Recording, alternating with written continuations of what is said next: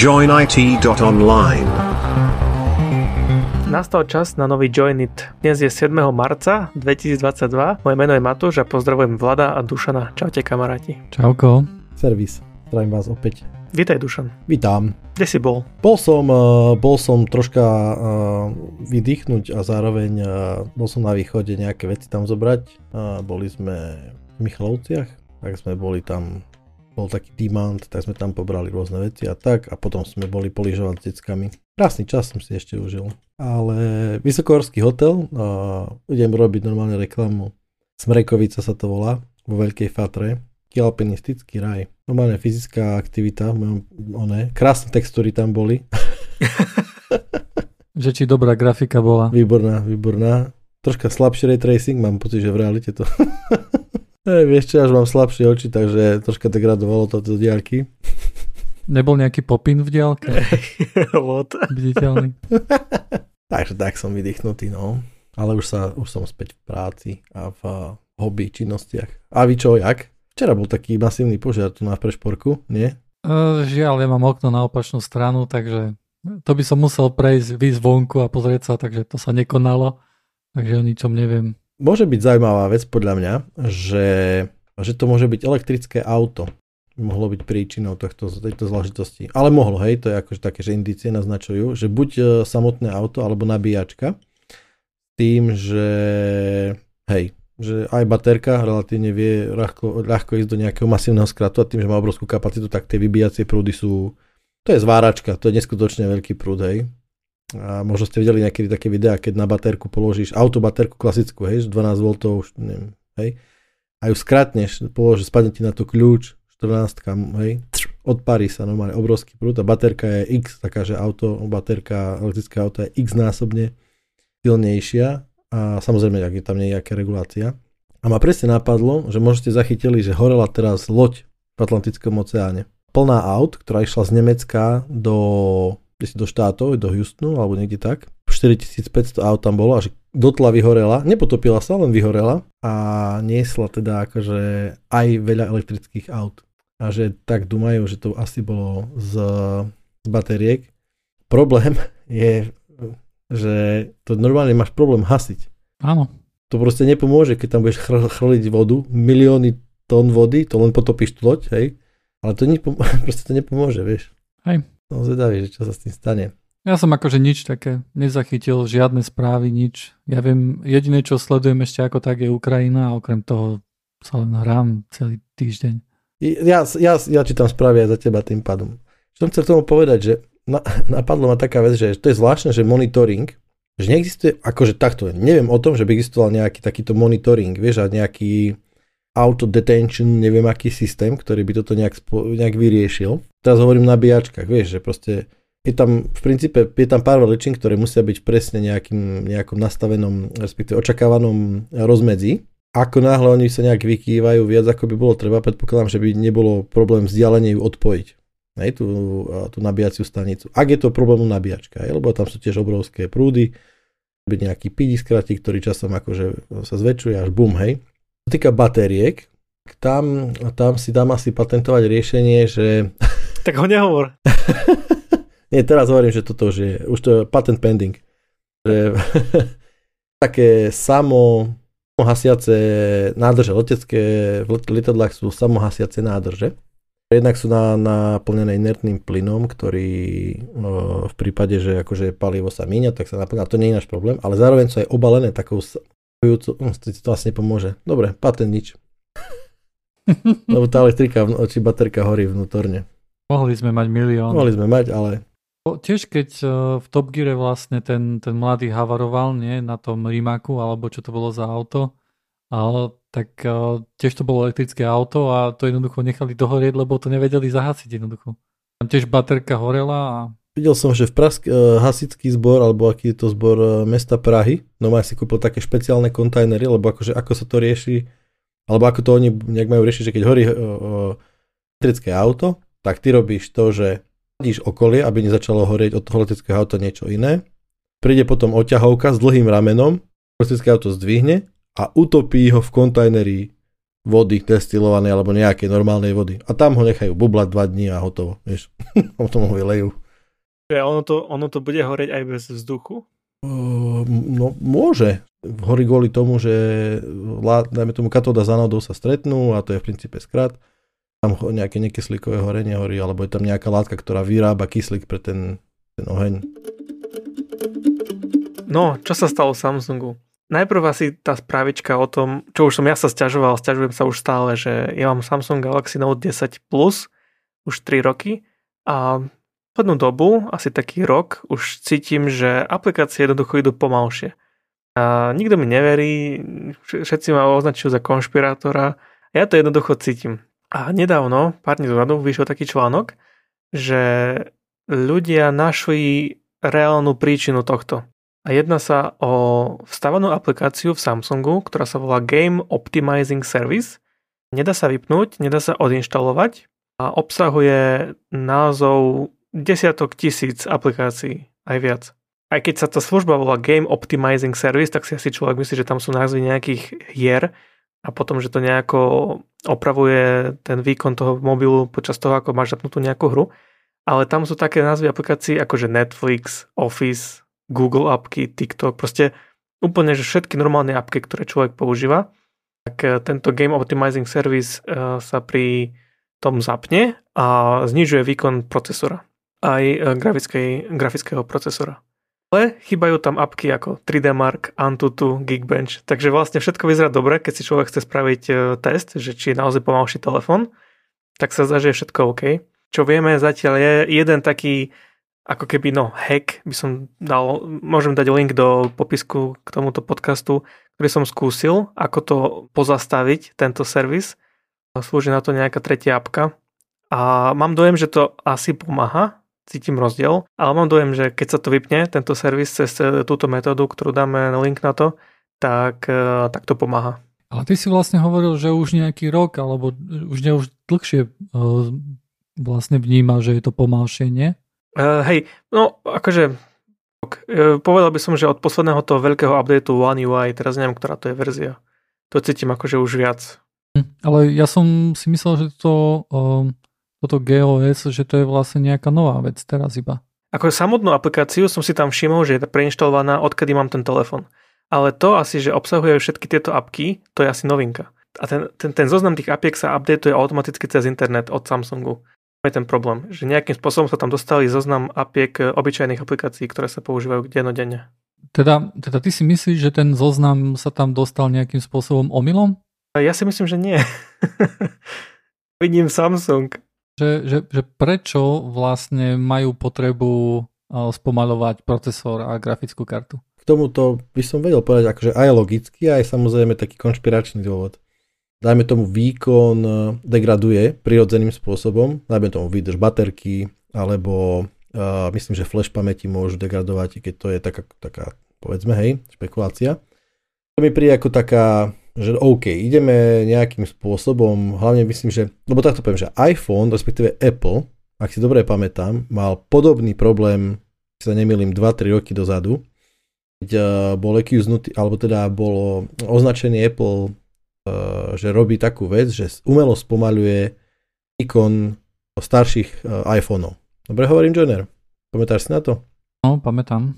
Oni to presne kvôli tomuto takto to zdôvodňovali, že vlastne staré iPhony majú nejaký teplotný profil bateriek a ich výdrž a z ich štatistík vyplýva, že nie je dobré, keď na staršej baterke ťaháš veľký výkon s procesormi, pretože potom oni môže nastať ja neviem, výbuch alebo prepál, alebo proste sa vybijajú ešte rýchlejšie a nejaké takto to zdôvodňovali a zle hovorím. Zle trošku, lebo ono to bolo takto, že tam vlastne existoval nejaký monitoring stavu baterky a tým, že baterka už bola staršia, tak v nejakých píkoch nedokázala dodať toľko procesoru, koľko potreboval a v tom momente jednoducho to padlo, hej, pretože procesor nedostal dostatok energie, hej, a ono sa to vyplo, reštartlo sa to jednoducho. Aha, aby sa tomuto tu nejak predišlo, tak bola tam nejaká heuristika, ktorá sa pozerala na stav baterky a na základe toho stavu baterky napríklad mohla usúdiť, že OK, že odteraz máš nejaký nejaký napäťový limit, hej, nad ktorý nemôžeš ísť, pretože to baterka by ti asi nedala. Hej. Uh-huh.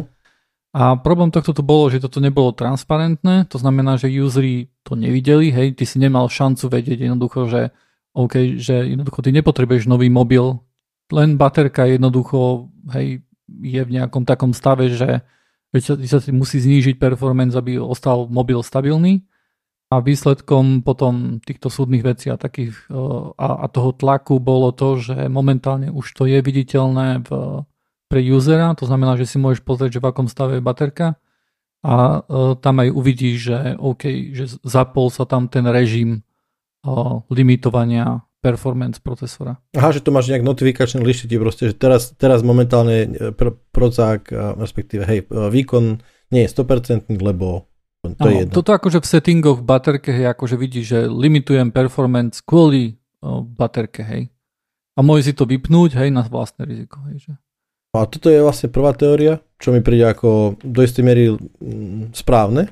No, ale pri Samsungu tam máš list aplikácií, vieš, to ti nerobí na základe stavu baterky. To troška smrdí možno viacej, pretože ak si dobre pamätám, Matúš, tak oni to zdôvodnili niečím podobným, nie? Samsung. Som to ešte nezdôvodnil, povedal, že sa tým zaoberá a dá stanovisko neskôr.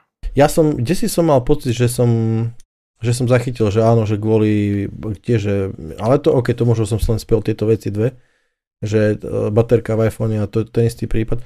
Vieš, ono to je tak, že tá konšpiračná vec môže byť taká, že OK, však kúpte si nový, Čítam teraz, že áno, je to od updateu One UI 4.0, ktorý vyšiel, sa to nedá vypnúť, predtým sa to dalo vypnúť.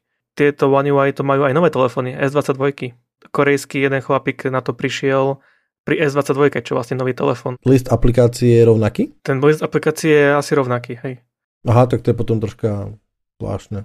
Potom je to asi logickejšie, lebo to bude asi od tej baterke potom. A tá S22 je isto impactnutá ako ten starý? Lebo vieš, oni mohli nastaviť nejaké limity, povedzme, a možno, že tam nebol dostatočný testing toho staršieho telefónu, ktorý už 3 roky, hej, Samsung si už povedal, že už tam nerobil taký veľký testing, ako na novom.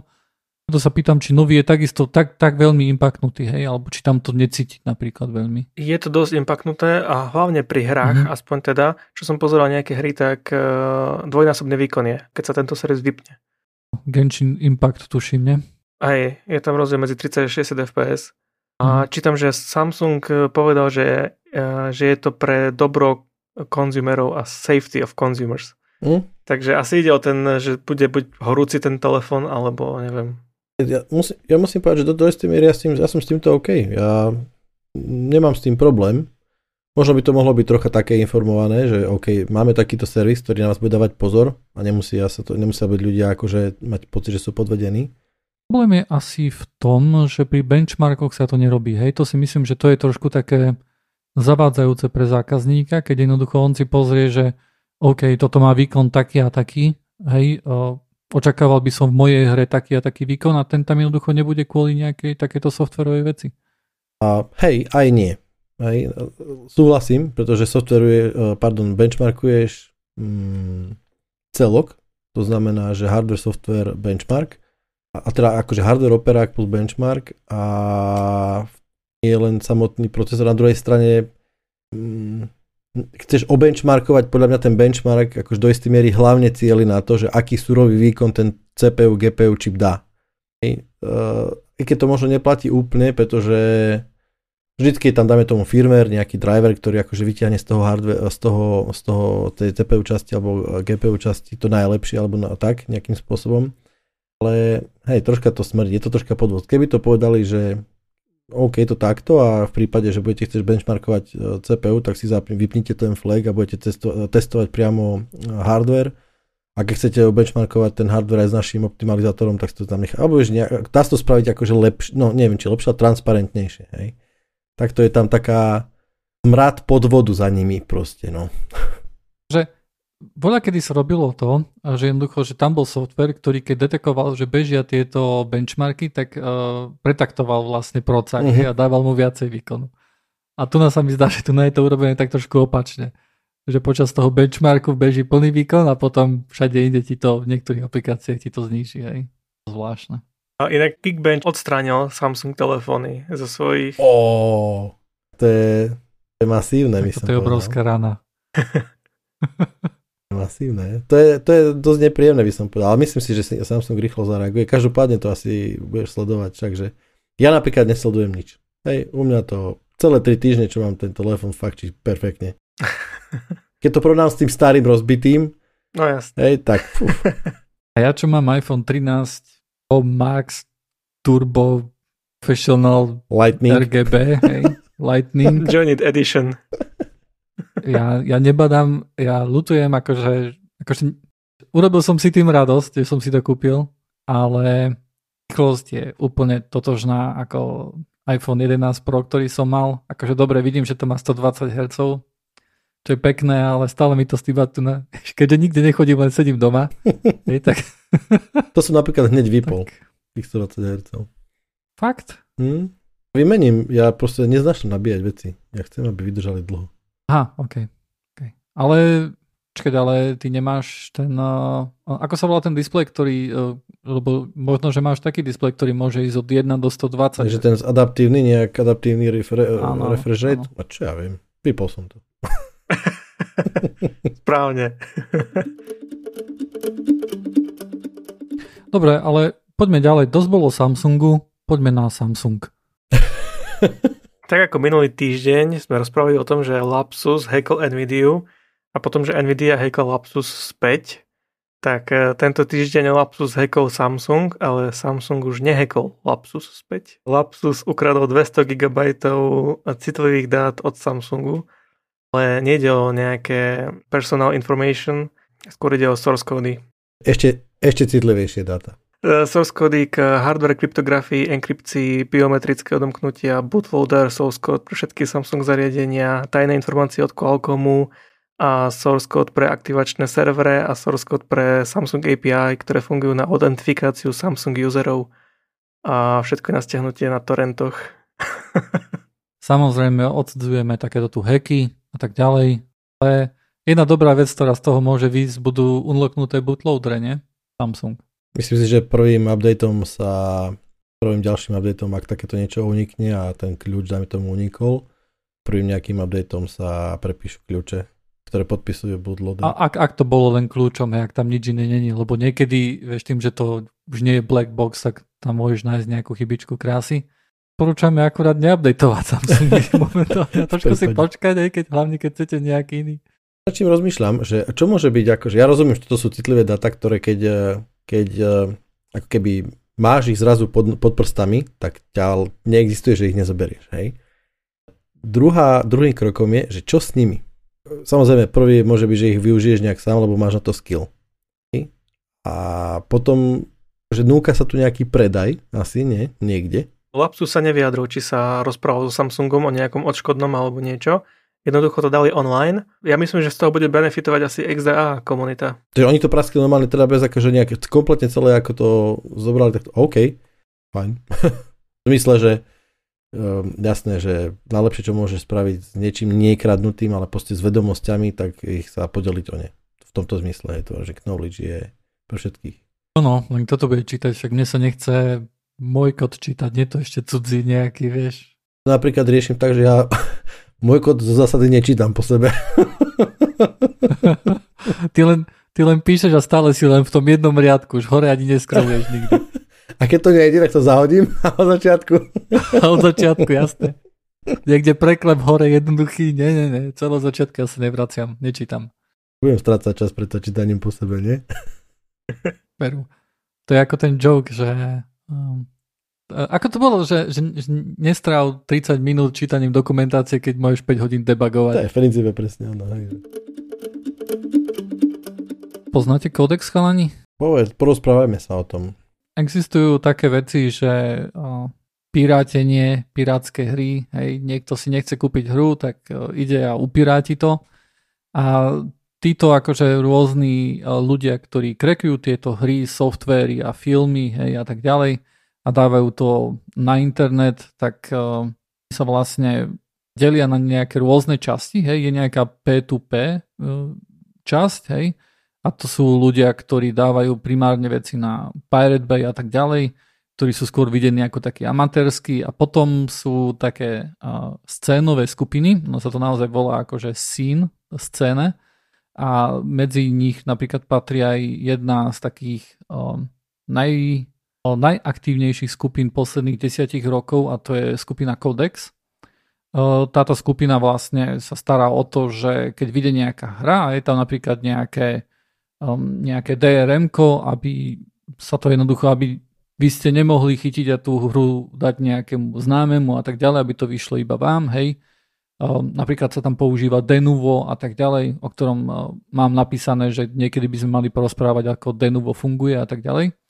A tieto skupiny vlastne majú nejaké pravidlá a na základe týchto pravidel vypúšťajú, sa snažia kreknúť tieto hry a potom ich niekde dajú, hej, na nejaké FTPčko alebo na nejaké torrent sajty a tak ďalej.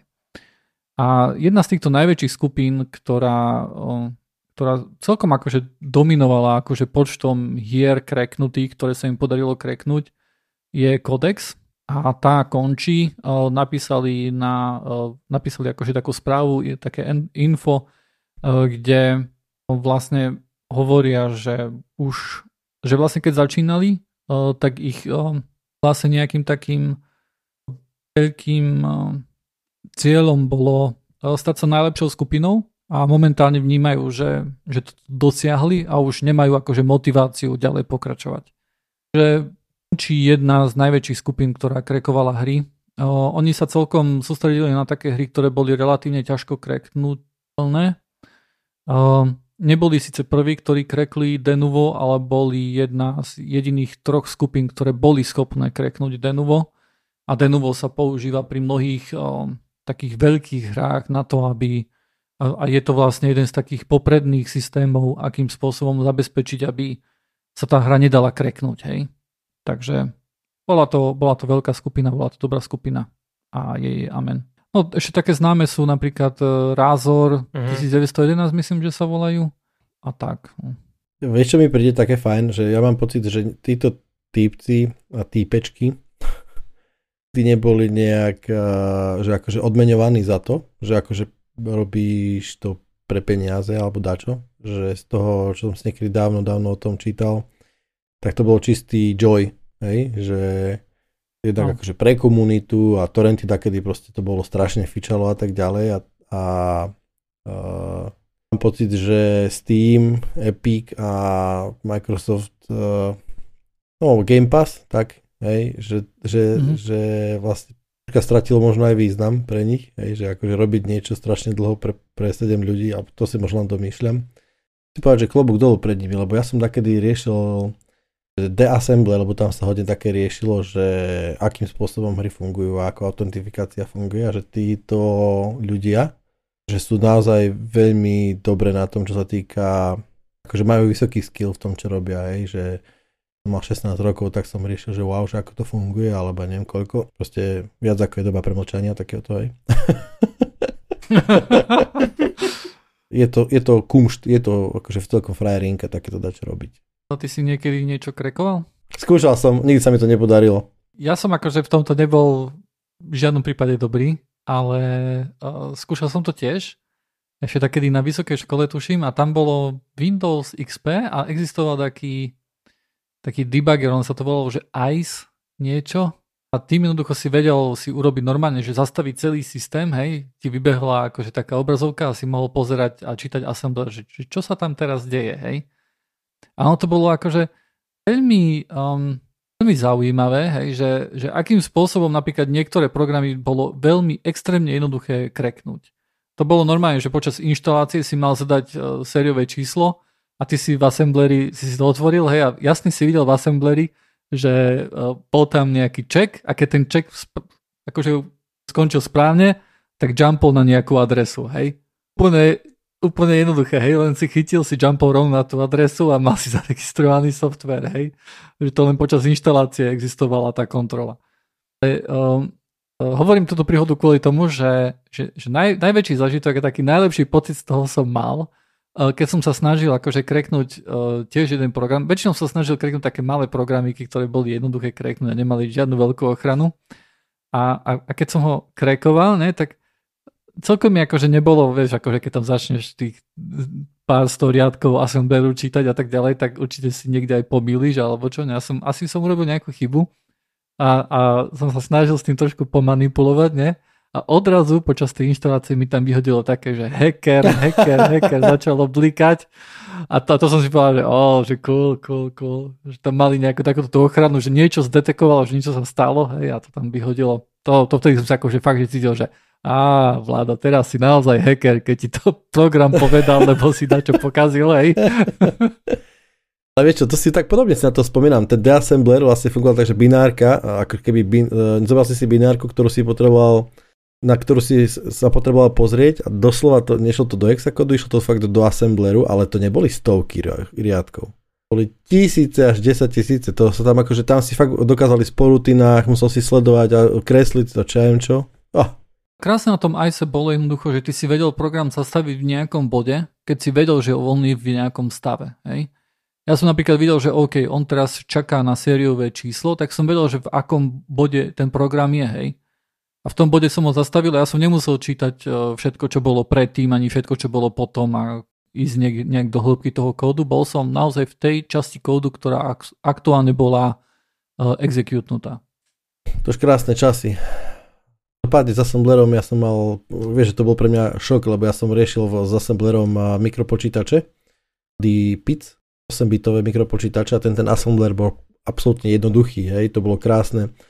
Človek má pocit, že ovláda ten hardware absolútne dokonale, pretože tam pracuješ priamo s pamäťou, pracuješ priamo s adresáciou pamäte, je tam všudy, ja neviem, 70 alebo koľko inštrukcií, ktoré používaš, dajme tomu 20-30 rutinne a v špeciálnych caseoch používaš ďalších 40, hej, čiže tebe fakt tých 30, to sa ti vžije do pamäti a bolo to také, hej, ovládaš serverové porty a respektíve hociaké porty a tak ďalej. A teraz ten deassembler, vieš, ja som si počal, však dobre, assembler, ideme na to, hej, mal som nejaký, že knižku, že assembler x8664, pardon, tedy 64, hej, x86, tak ma počka prekvapila, že tá kniha je hrubšia ako 16 strán, to som mal k tomu mikropočítaču, a že dobre, tak ideme na to. A fúf, hej, človek akože čo ovládal, mal som vtedy aj, doteraz mám pocit, že akože človek ovládajúci assembler, a ak sa to tak robí, ako alebo robilo, hej, vtedy, tak to akože klobúk dolu. Keď mám pocit, že už to je do istej miery, jak možno aj nie, tak ako, že low level. Môže to byť ináč, kľudne. Aj, akože assembler, neviem, no. Podľa mňa už akože sa to veľmi často neoplatí, lebo väčšinu vecí môžeš urobiť v tom vyššom jazyku a hej. Keď potrebuješ niečo naozaj už akože fakt, že optimalizovať, tak vtedy skočí do toho assembleru. V tejto súvislosti som si presne čítal včera, či dneska, či kedy som si čítal o existujú programovacie umelej inteligencie. Myslím, že nejaký GitHub používa, nejaký, ak to by som mohol vedieť, GitHub Assistant, alebo nejak tak, alebo AI, taký nejaký. Copilot, tak nejak, nie tak. A to sú vlastne do istej miery, to mám nazvať, roboty, ale aj to umelá inteligencia, ktorá ti pomáha dokodovávať veci, alebo nejak tak, hej. Teraz je taká iniciatíva, že urobiť akože open source programovací jazyk, open source tohoto Copilota, že toto sú všetko akože v princípe vysoké programovacie jazyky, ktoré programujú inteligenciu a ktoré programujú takéto veci, čiže potreba, čo tým vlastne chcem povedať, že mám pocit, že potreba znalostí veľmi nízko úrovňových jazykov, je už veľmi nízka. Asi tak by som to povedal. Že tie vysoké programovacie jazyky sú také mocné a kompilátory zároveň tak precízne spravené, alebo dobre spravené, že tá fakt, tá absolútna optimalizácia je už, a dáme tomu potreba nízko úrovňového jazyka, už nie je taká. Teraz ma programátori ukameňujú. Vec je aj tá, že momentálne robíš o mnoho komplexnejšie veci ako inokedy a ako v minulosti, hej, takže tam akože v tom assembleri sa nestratí, to už chce akože poriadnu dokumentáciu ku tomu spraviť, poriadne si všetko premyslieť, poriadne všetko zdokumentovať, fakt, lebo to už neudržíš také veľké veci v hlave. A čítače sú rýchlejšie. Keď si sa musel handrkovať kvôli každému bajtu pamäte, tak tam to malo akože väčší zmysel, hej. Teraz radšej niečo zbúchaš v nejakom vyššom jazyku a nebudeš to robiť 3 mesiace, ale spravíš to za 3 dní a tých 10% výkonu oželieš, dajme tomu, hej. Áno, hej. Ináčko tomu GitHub Copilotovi, ináč je taká celkom srandovná vec, to je ináč postavené na tom GPT-3 a to je licencované Microsoftom. Teda akože open sourceovať sa to nejakým spôsobom asi nedá. Čo je na tom taká sranda je, že ľudia zistili vlastne ako s tým GitHub Copilotom sa rozprávať, lebo ten GPT-3 systém to je vlastne, tá umelá inteligencia je vlastne niečo, čo píše, vie písať články, hej, a vie to komunikovať. Uh-huh. Sa snažili akože nejakým spôsobom urobiť, že dali koment do kódu a napísali, že Q dvojbodka, hej, a napísali svoju otázku a potom napísali A dvojbodka a videli, že čo im navrhuje vlastne tá umelá inteligencia, hej. Uh-huh. Takže napriek tomu, že tá umelá inteligencia je skôr na programovanie, tak sa im podarilo nejakým takýmto spôsobom s ňou komunikovať, hej, ako keby písať si, hej. A je to akože sú príklady, kde samozrejme vidno, že OK, že nie je to nič moc jednoducho, hej. Že neoklame ťa v žiadnom prípade, že to nie je človek, ale sú také príklady, ktoré sú celkom dobré, hej. Napríklad do you have a name? Že, neviem, budem to prekladať, budem to hovoriť po anglicky? Preložím to. Že otázka, máš meno? Odpoveď, áno, mám meno. Aké máš meno? Moje meno je Alice. Aký je tvoj quest? Seek the Holy Grail. To už nebudem prekladať. Mali by mať ľudia povolené ísť na mesiac? Nie, ľudia by nemali mať povolené ísť na mesiac. Hej. Neviem to čítať, akože je to také celkom dlhé, celkom je to aj také plné takých trošku akože mím, hej, ako napríklad aj Seek the Holy Grail a aká je odpoveď na všetky otázky, alebo že čo je to 42, hej. A odpoveď bola, že the answer is the ultimate question of life, the universe and everything. Takže Celkom sranda to bola, no. Pasnem linku do komentárov, kto si chce prečítať o tom trošku viacej. Hej, že to je tak, že vidne, to je tak, že nejaký tréning má aj v tejto oblasti, ale to je nejaký zásadný, hej, že vytrenovaná je nejakým spôsobom, ale to je veľmi blízke nám, vieš, ako... Vytrenovala sa na komentoch, hej? Napríklad. Takže keď ja som si niekedy čítal o, ešte keď to asi nebola úplne, ale do istej miery to mohla byť umelá inteligencia. To bola umelá inteligencia veľmi podobná tomu IBM robot, Jason sa volal, alebo nejak tak, taký ten IBM robot, ktorý, nie je Jason, neviem ako sa volal. Watson. Prosím? Watson, tak. Jason. Že ako kontextovo chápať vec a čerpať zo znalostných databáz. A teraz, že keď dajme tomu akože nevedela, tá umelá inteligencia, alebo nevedel, tak akože bol naučený aj byť akože safe. Napríklad to mi presne pripomínala tá otázka, čo si tam spomínal, že akože bolo by ísť bezpečné na mesiac, mali by ľudia ísť na mesiac. Akože veľmi dobrou ukážkou toho je to, že proste, OK, neviem, navrhnem ti ostať v bezpečí. Hej, že nie tým pádom. To mi veľmi toto pripomínalo, tamto presne, to bol dávno taký článok, a že v tom kontexte tých vedomostí bola trénovaná aj tak, aby, dajme tomu, ľudstvo bolo akože v bezpečí, hej, takým spôsobom, do toho naratívu tlačené nejaké odpovede. Hej, a keď nevedel, tak takýmto spôsobom odpovedala. To je len taká pripomienka, alebo tak. Ja by som otvoril ešte tému, ak môžem. Zajímavá vec. Troška toto týka aktuálnej situácie. Môžeme sa tomu vyhnúť. A čo ma zaujalo a čo sa týkalo troška IT veci, asi pár podcastov dozadu sme riešili, že ako ľahko je vypnúť internet a či to je úplne v pohode a čo to spôsobia takéto veci. A v rámci aktuálnej vojensko-politickej situácie a vôbec v tomto šialenstve, čo sa deje, jedna zo správičiek bola, že Rusko v rámci rôznych príčin alebo kvôli rôznym príčinám sa pripravuje na globálne odpojenie svojej krajiny od zbytku sveta, čo sa týka internetu. Vzniknúť Runet, ako to oni nazývajú, ale to je jedno, ako sa to volá. A prvým krokom, alebo teraz, čo sa deje, je to, že vlastne do nejakého času by všetky servery, ktoré sú dostupné fyzicky, tej sieti, ktorá je pravdepodobne na území Ruska, možno Bieloruska, mali byť registrované v doméne .ru. Takže z toho vyplýva do istej miery to, že pravdepodobne dojde k takémuto odpojeniu, kde budú smerované servery RU v rámci siete v Ruska budú ako dostupné a pravdepodobne niečo také ako všetky ostatné zóny budú zahadzované.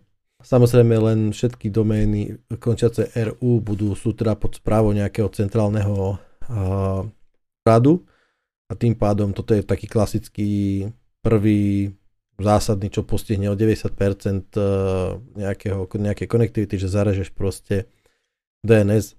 Čo je zvláštne na tom je to, že samozrejme Runet nemá byť len takto nejakým spôsobom odrezaný od zbytku sveta. Má byť zadená nejakej formy veľkého firewallu na vzoru Číny. Čiže klasické obídenie takéhoto niečoho v zmysle, že zmením si DNS-ko a ja hurá, celý svet mám dostupný, možno nebude úplne ľahké, i keď týmto smerom to bude, pretože som čítal to, čo sa teraz má udiať, totiž to v roku 2021 už sa prebehlo. Bol test medzi júnom a júlom 2021. Mesiac proste Rusko sa odpájalo rôzne, že je zákonom vyžadované, aby provideri a jednoducho fungujúce v tomto biznise i pod nejakým dozorom zákonným úradu, ktorý dohľaduje toto všetko a ten im pádom môže kázať, že akým spôsobom majú pracovať s nejakými novými požiadavkami, respektíve kde majú smerovať DNS tok. Znamená, že môže byť také niečo nastavené na všetkých hraničných firewalloch. Firewall je zariadenie, ktoré nejakým spôsobom blokuje a monitoruje prevádzku a môže ho zahadzovať, to znamená znemožniť konektivitu, alebo môže nejakým spôsobom presmerovať, prepísať, ale si jednoducho pracuje s tou sieťovou konektivitou rôznymi spôsobmi. A teraz tieto firewally môžu byť nastavené tak, DNS prevádzka bude iná, ako je očakávaná, bude zahadzovaná. Tomu má byť použitá aj technológia DPI, to je akože Deep Packet Inspection. To je dosť náročná záležitosť, pretože táto očakáva, že sa chce firewall pozrieť, že či nejaký paket vyhovuje nejakému pravidlu, tak sa obyčajne pozrie na začiatok paketu a na jeho metadáta, kde je akože zdrojová adresa, IP adresa, cieľová IP adresa, protokol, možno VLAN a takéto metadáta, ktoré nie sú kryptované a nie sú nejakým spôsobom veľmi veľké, takže relatívne veľmi rýchlo a veľmi veľa paketov je sa na to pozrieť a pracovať s tým. V prípade Deep Packet Inspection ide o to, že takýto firewall alebo takéto zariadenie sa musí pozrieť aj do obsahu toho paketu. Znamená, ten obsah toho paketu, tie dáta toho paketu, oni môžu byť už veľmi veľké. Má akože väčšie oproti tomu, čo štandardne pozerá. A okrem toho nemusia byť ani nejakým spôsobom máme tomu firewallu. Tým pádom je to dosť náročnejšie. Ale áno, tie techniky sú možné. A ide len o princípe nasadenie, akým spôsobom sa takéto niečo deje. Čiže očakáva sa, alebo teda predpokladá sa, že bude vlastne akýkoľvek odchodzí trafik monitorovaný aj týmto spôsobom a ak nevyhovie nejakým pravidlám, tak môže dojsť, že bude zahadzovaný. Môže byť, že všetko bude zahadzované. Hej. Všetkou metodou, ako oklamať alebo jednoducho znemožniť Deep Packet Inspection je zakryptovať si prevádzku kýmeze za tunelom alebo nejakými takými VPN-kami a tak. Stále môže byť firewall nastavený tak, že ak je to niečo, čo nepoznám, tak to zahadzujem. Hej? Čo je úplne najdrsnejší spôsob. Navyše, akože väčšina tej komunikácie v dnešnej dobe je už kryptovaná, hej, aspoň by mala byť. Takže človek by si mohol myslieť, že OK, tým pádom tento Deep Packet Inspection nebude veľmi účinný, ale kvôli tomu vlastne, že sa využívajú nejaké štandardizované metódy komunikácie, tak tie začiatočné pakety, ktoré sa jednoducho volajú na vytváranie konekčny, tak tie sú jednoducho rozoznateľné, hej. Je jedno, že či to je enkryptované alebo nie, tak ale na začiatku sa jednoducho, keď sa vlastne vytvára konekčná, tak sa napája na nejaký port a hovorí, že počuj, ja som tento a tento a chcem s tebou komunikovať nad týmto protokolom a chcem používať túto enkrypciu, hej. Teda kým sa akože tá enkrypcia nasetapuje a všetko, tak tie pakety sú rozoznateľné, hej. A tento firewall môže zakročiť ešte v tomto bode. To znamená, že on ti nedovolí postaviť tú konekčnú. Takým spôsobom, akým sa to dalo obísť, samozrejme sú buď veci, že používať nejaký protokol alebo nejakú metódu, ktorú ten firewall nepozná. A v takom prípade, ak naozaj to nebude až tak tvrdo urobené, že čo nepoznám, zakážem, čo je celkom akože nerealistické, to by malo obrovské dopady, pretože tých protokolov je obrovské kvantum, hej, mnohé sú uzatvorené, nie sú jasne definované. Tak takéto blokovať, to by malo obrovský dopad. Poznámky ide o to, že dáme tomu, takéto niečo sa pripravuje očividne už niekoľko rokov a takéto hraničné firewally môžu byť veľmi dlho zapnuté v takých learning módoch, nazvieme to. Prebieha analýza tých konekcií a ty v princípe si povieme, že to, ten firewall je v nejakom sondovom móde.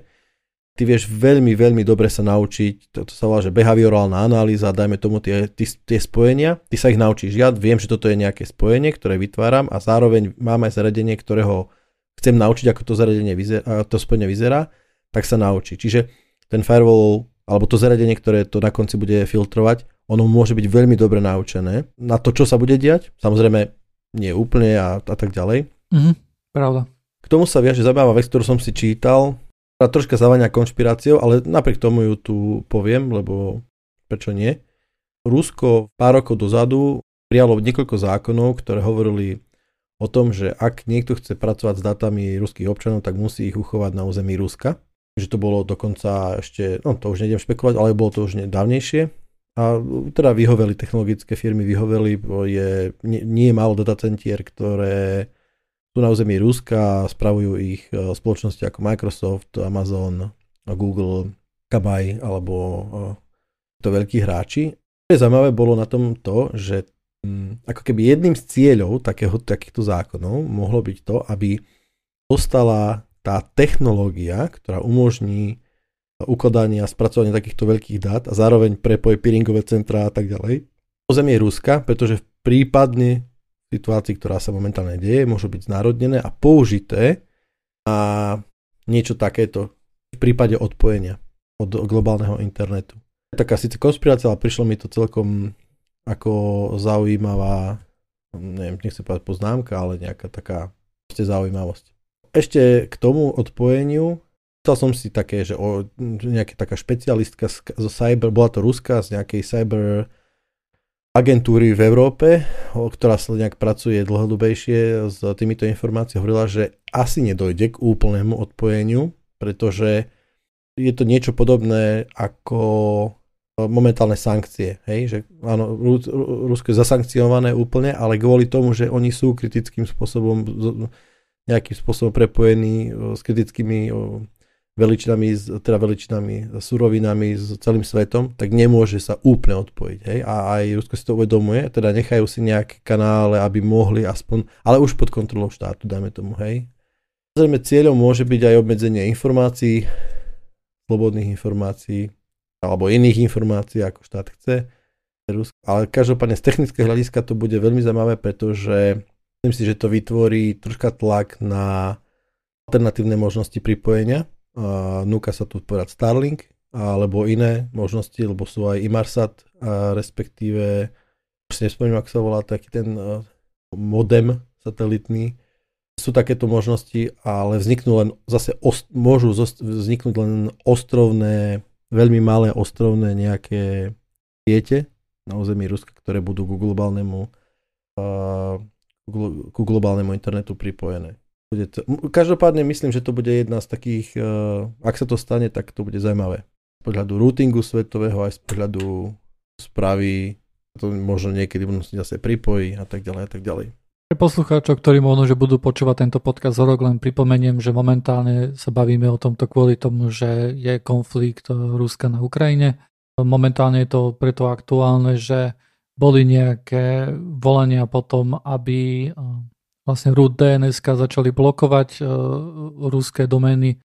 Takisto boli nejaké tlaky na veľkých cloud providerov, ako napríklad AWS-ko, aby jednoducho skončilo spoluprácu s ruskými firmami a tak ďalej. Čo vieme, že sa nestalo. Pre mňa novinka, lebo myslím, že ICAN povedal, že on nebude do toho vstúpať, lebo ICAN je apolitický a vojenský a nejakým spôsobom nebude zakazovať fungovanie internetu, keď jeho úlohou, tak by si to parafrázujem, že jeho úlohou je práve, že aby internet išiel. S tým Amazonom to som nezachytil. Vyzerá to, že nič akože na tomto poli sa neudeje, hej. Tak uvidíme v prípadne, keď sa to potom teda fakt odpojí, či sa to odpojí a či napríklad aj takíto hráči, ktorí zostanú tam, budú, ako na to budú reagovať. Blíži sa koniec JoinITu, nájdete nás na Discorde, Twitteri, Facebooku a na stránke joinit.online a lúčia sa s vami Matúš, Vlado a Dušan. Čaute. Servuste.